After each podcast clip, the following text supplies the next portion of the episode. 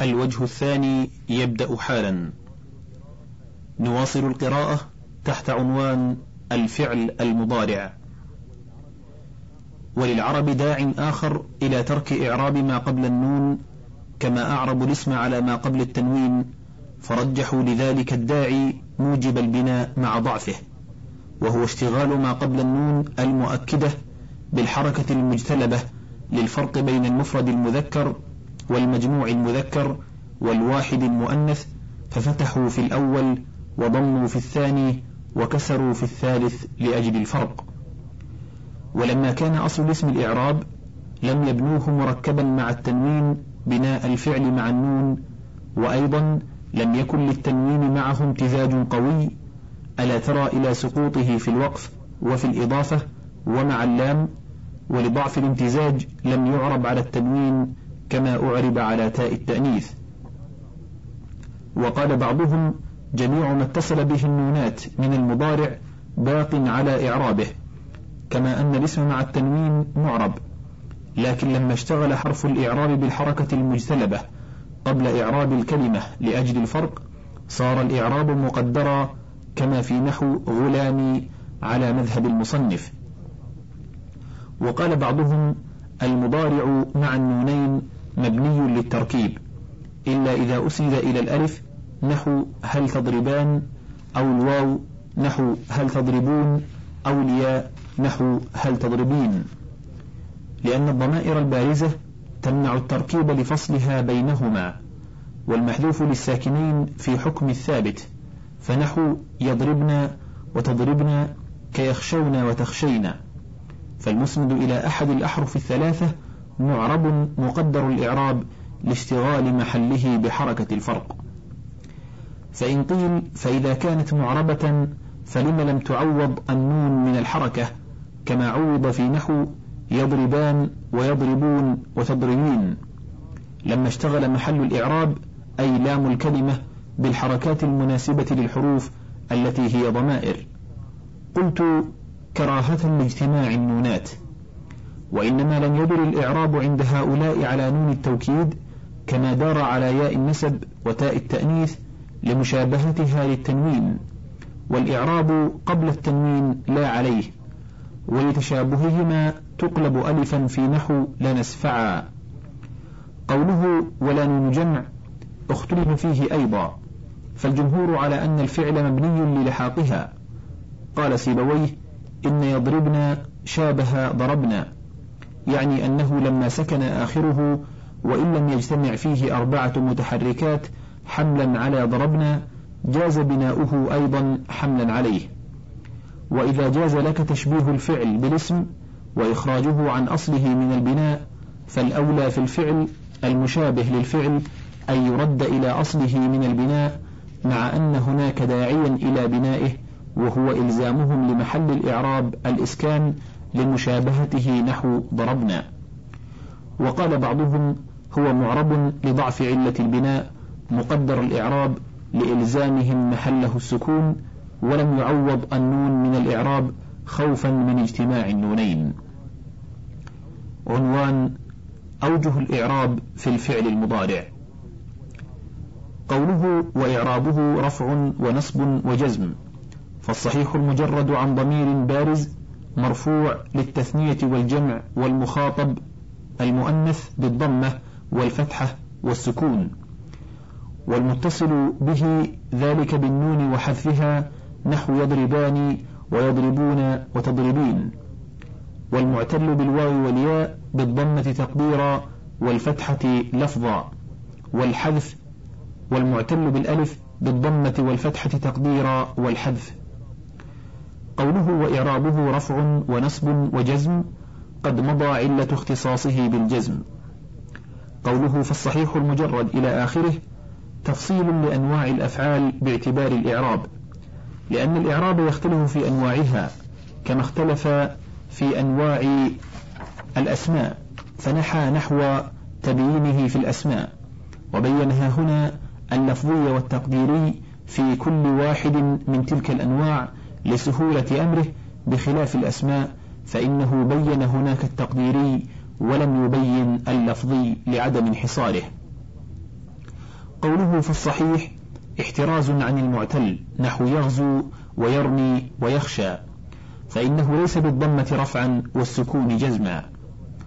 قوله المجرد عن ضمير بارز احتراز عن الملتبس بالضمير البارز المرفوع، ثم بين أن ذلك الضمير لا يكون في المضارع إلا في المثنى والمجموع والمخاطب المؤنث نحو يضربان ويضربون وتضربين، وإنما احترز عن هذه الأمثلة الخمسة لأنها لا تكون بالضمة والفتحة والسكون بل بالنون وحذفها كما يجيء، وإنما قيد الضمير البارز لأنه لو قال المجرد عن الضمير وسكت لوجب ألا يكون المتصل بالضمير المستكن نحو زيد يضرب وهند تضرب وأنت تضرب وأضرب ونضرب بالضمة والفتحة والسكون، وإنما قيد الضمير البارز بالمرفوع لأنه لو سكت على قوله المجرد عن ضمير بارز لوجب ألا يكون المتصل بالضمير البارز المنصوب نحو يضربك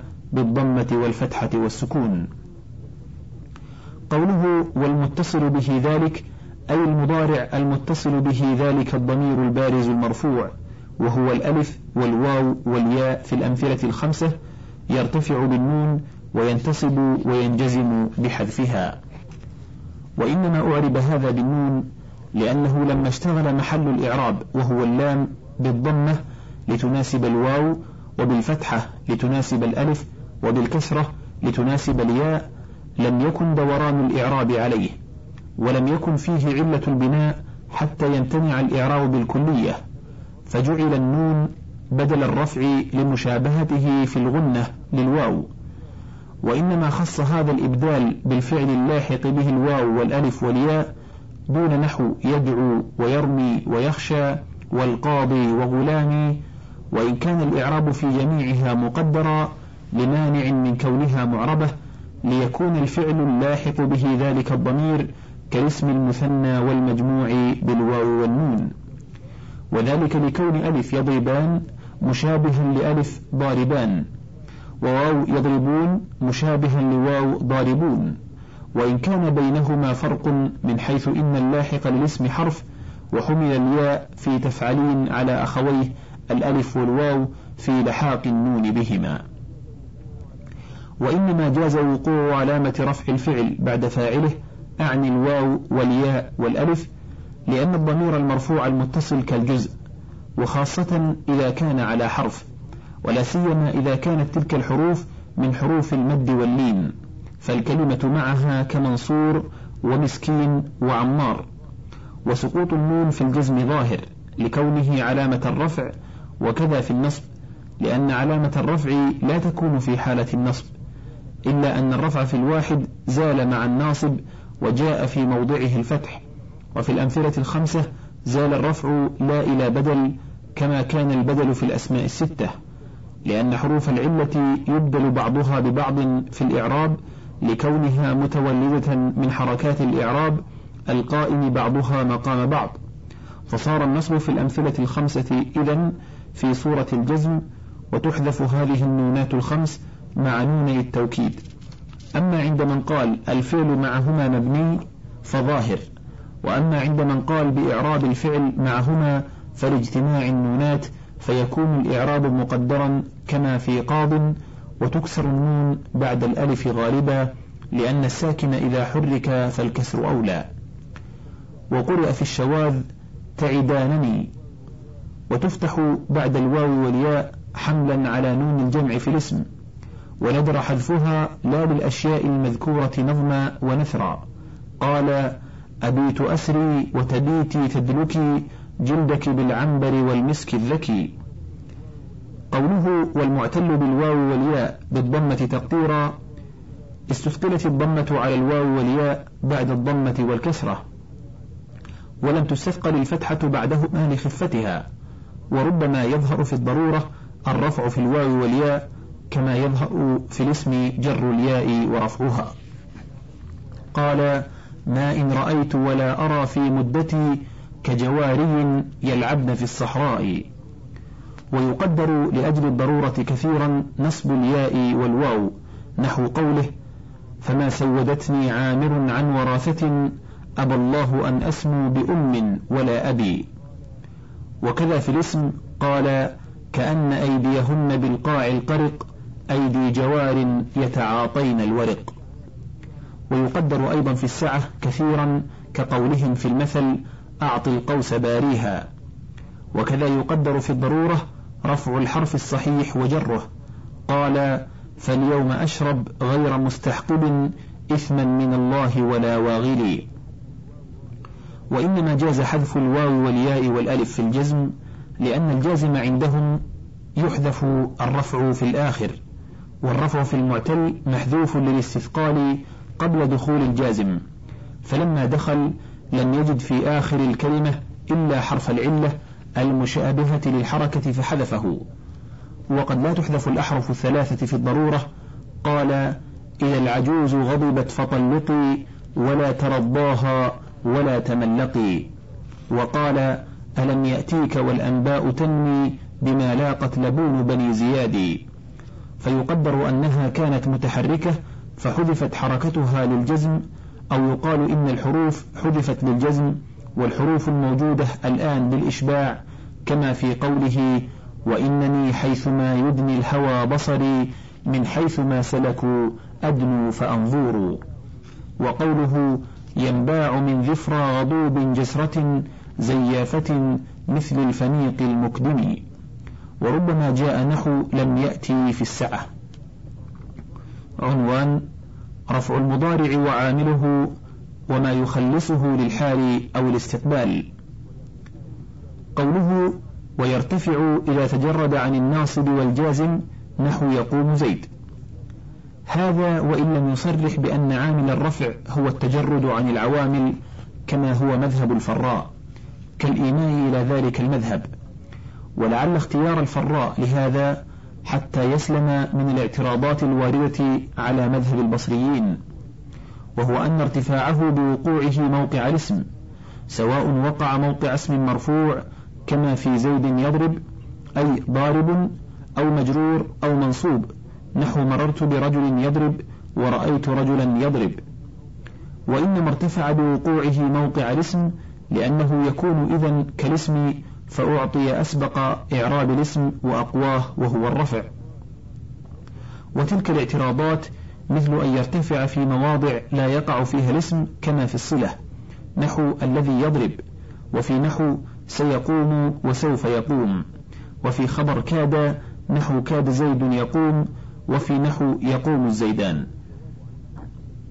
ويمكن الجواب عن نحو الذي يضرب ونحو يقوم الزيدان بأن يقال هو واقع موقعه، لأنك تقول الذي ضارب هو، على أن ضارب خبر مبتدأ مقدم عليه. وكذا قائمان الزيدان، ويكفينا وقوعه موقع الاسم وإن كان الإعراب معه تقديره اسما غير الإعراب مع تقديره فعلا. وعن نحو سيقوم بأن سيقوم مع السين واقع موقع قائم لا يقوم وحده، والسين صار كأحد أجزاء الكلمة. وعن نحو كاد زيد يقوم بأن أصله صلاحية وقوعه موقع الاسم كما في قوله فأبت إلى فهم وما كدت آيبا وكم مثلها فارقتها وهي تصفر. وإنما عدل عن ذلك الأصل لما يجيء في بابه. وقال الكسائي عامل الرفع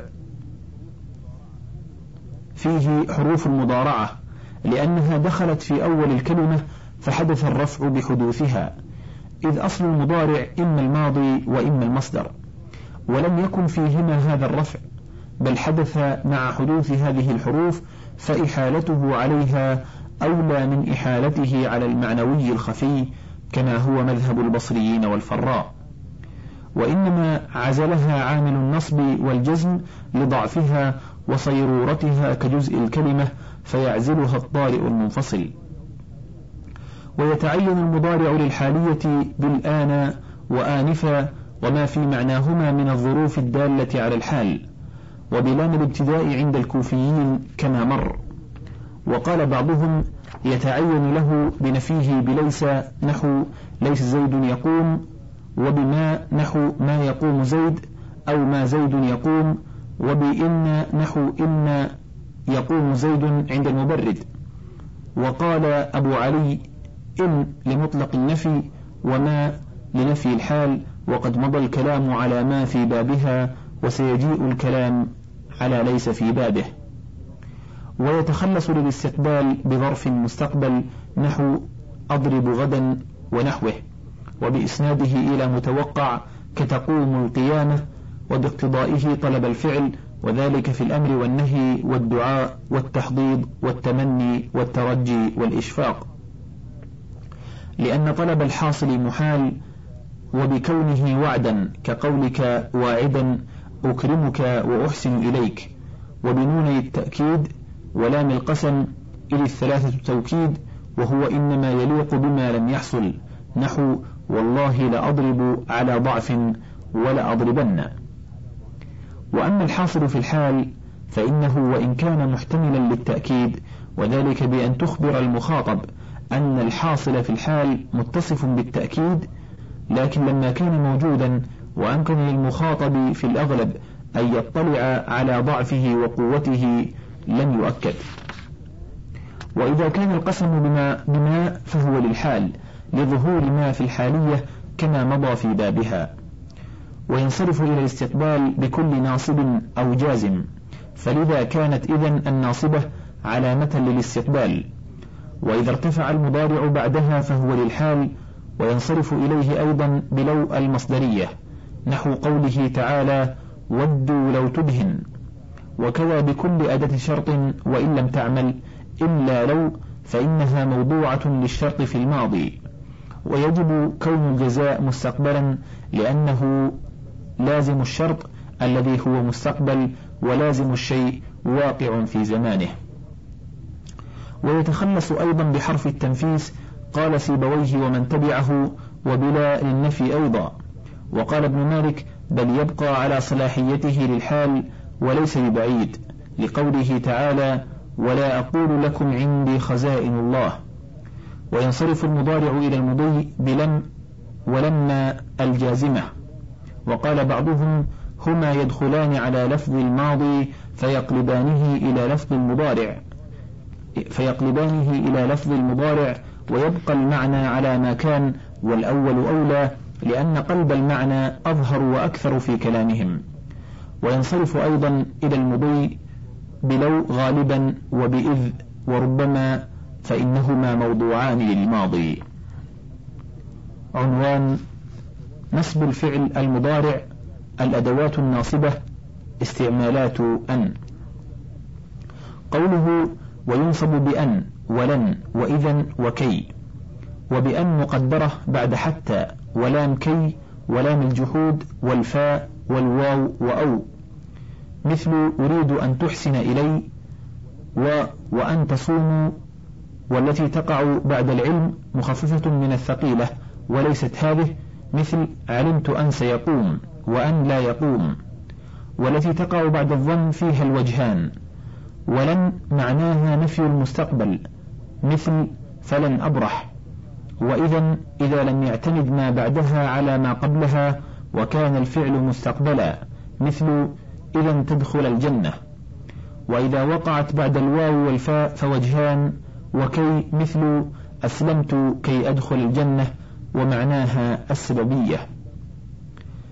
ذكر النواصب جملة، ثم ذكر منها ما يعمل مضمرا، ثم أخذ يفصل وهو قوله فأن مثل أريد أن تحسن إلي إلى آخره.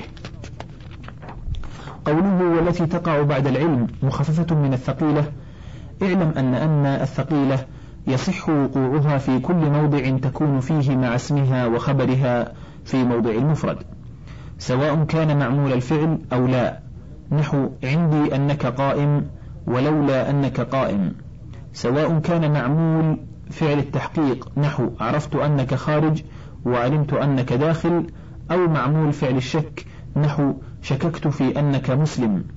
وقال سيبويه إنه يضعف أن يقال أرجو أو أطمع أو أخشى أو أخاف أنك تفعل. وقال, وقال جار الله إن الفعل الذي يدخل على أن المفتوحة مشددة كانت أو مخففة يجب أن يشاكلها في التحقيق، وفيه نظر لقوله وددت وما تغني الودادة أنني بما في ضمير الحاجبية عالم. وفي نهج البلاغة وددت أن أخي فلانا كان حاضرا، وكذا في تعليل المصنف للمنع من ذلك بقوله لو قلت أتمنى أنك تقوم لكان كالمتضاد، قال لأن التمني يدل على توقع القيام، وأن تدل على ثبوت خبرها وتحققه، وذلك لأن لا نسلم أن أن دال على ثبوت خبره وتحققه، بل على أن خبره مبالغ فيه مؤكد، فيصح أن يثبت هذا المؤكد نحو قولك تحقق أنك قائم، وأن ينفى نحو قولك لم يثبت أن زيدا قائم وأنا شاك في أنه قائم. ولو كان بين معنى التمني ومعنى أن تنافيا أو كالتنافي لم يجز ليت أنك قائم. رجعنا إلى المقصود فنقول إذا خففت أن المشددة تقاصرت خطاها فلا تقع مجرورة الموضع كالمشددة، لا تقول عجبت من أن ستخرج، ولا تقع إلا بعد فعل التحقيق كالعلم وما يؤدي معناه كالتبين والتيقن والانكشاف والظهور والنظر الفكري والإيحاء والنداء ونحو ذلك، أو بعد فعل الظن بتأويل أن يكون ظنا غالبا متأخيا للعلم، فلا تقول أعجبني أن ستخرج ولا وددت أن ستخرج أو رجوت أن ستخرج كما تقول ذلك في المثقلة، وذلك أنها بعد التخفيف شابهت لفظا ومعنى أن المصدرية، أما لفظا فظاهر وأما معنى فلكونهما حرفي المصدر فورد الفرق بينهما فألزم قبل المخففة فعل التحقيق أو ما يؤدي مؤداه أو ما يجري مجراه من الظن الغالب ليكون مؤذنا من أول الأمر أنها مخففة، لأن التحقيق بأن المخففة الذي فائدتها التحقيق أنسب وأولى، فلهذا لم يجئ بعد فعل التحقيق الصرف عن المصدرية.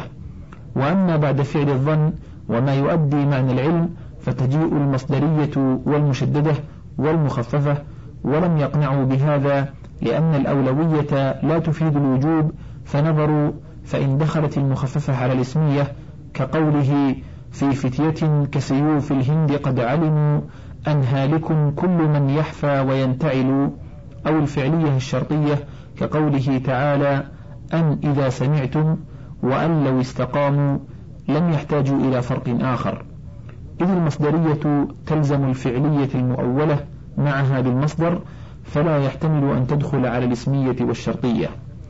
وإن دخلت على الفعلية الصرفة فإن كان ذلك الفعل غير المتصرف كقوله تعالى أن لم ينبأ أي لم يعلم، إلى قوله وأن ليس للإنسان، وقوله أولم ينظروا أي يتفكروا، إلى قوله وأن عسى أن يكون قد اقترب أجلهم، لم يحتاجوا أيضا إلى فرق آخر، لأن أن المصدرية لا تدخل على الأفعال غير المتصرفة لأنها تكون مع الفعل بعدها بتأويل المصدر ولا مصدر لغير المتصرف.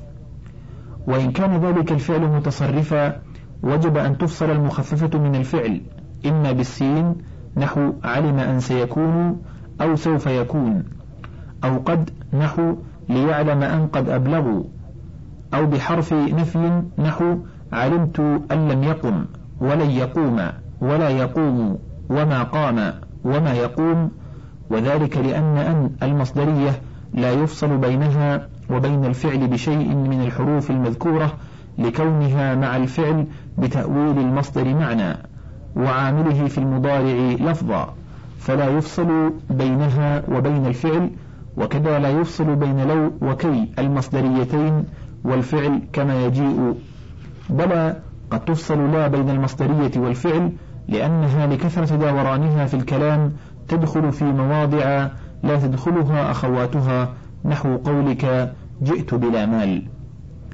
فإذا اتفق وقوع لا بعد المخففة فإن كانت المخففة بعد العلم لم تلتبس بالمصدرية لما قدمنا أن المصدرية لا تقع بعد فعل العلم، وإن كانت بعد الظن جاز أن تكون مخففة ومصدرية كما في قوله تعالى وحسبوا ألا تكون فتنة، قرئ بالرفع والنصب، فالرفع على أن الحسبان ظن غالب، فلا التباس بينهما على هذا إلا في مثل هذا الموضع، ويسمي النحاة الحروف التي بعد أن المخففة حروف التعويض لأنها كالعوض من إحدى نوني أن.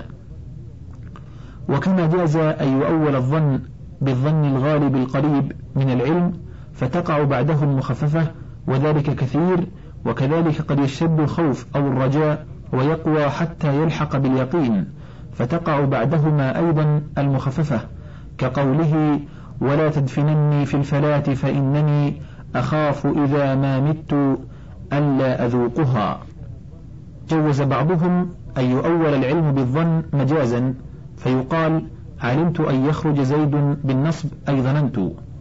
وجوز الفراء وابن الأنباري وقوع المصدرية بعد فعل علم غير مؤول، فيجوز أن يكون قوله فلما رأى أن ثمر الله ما له وأثل موجودا وسد مفاقره من هذا.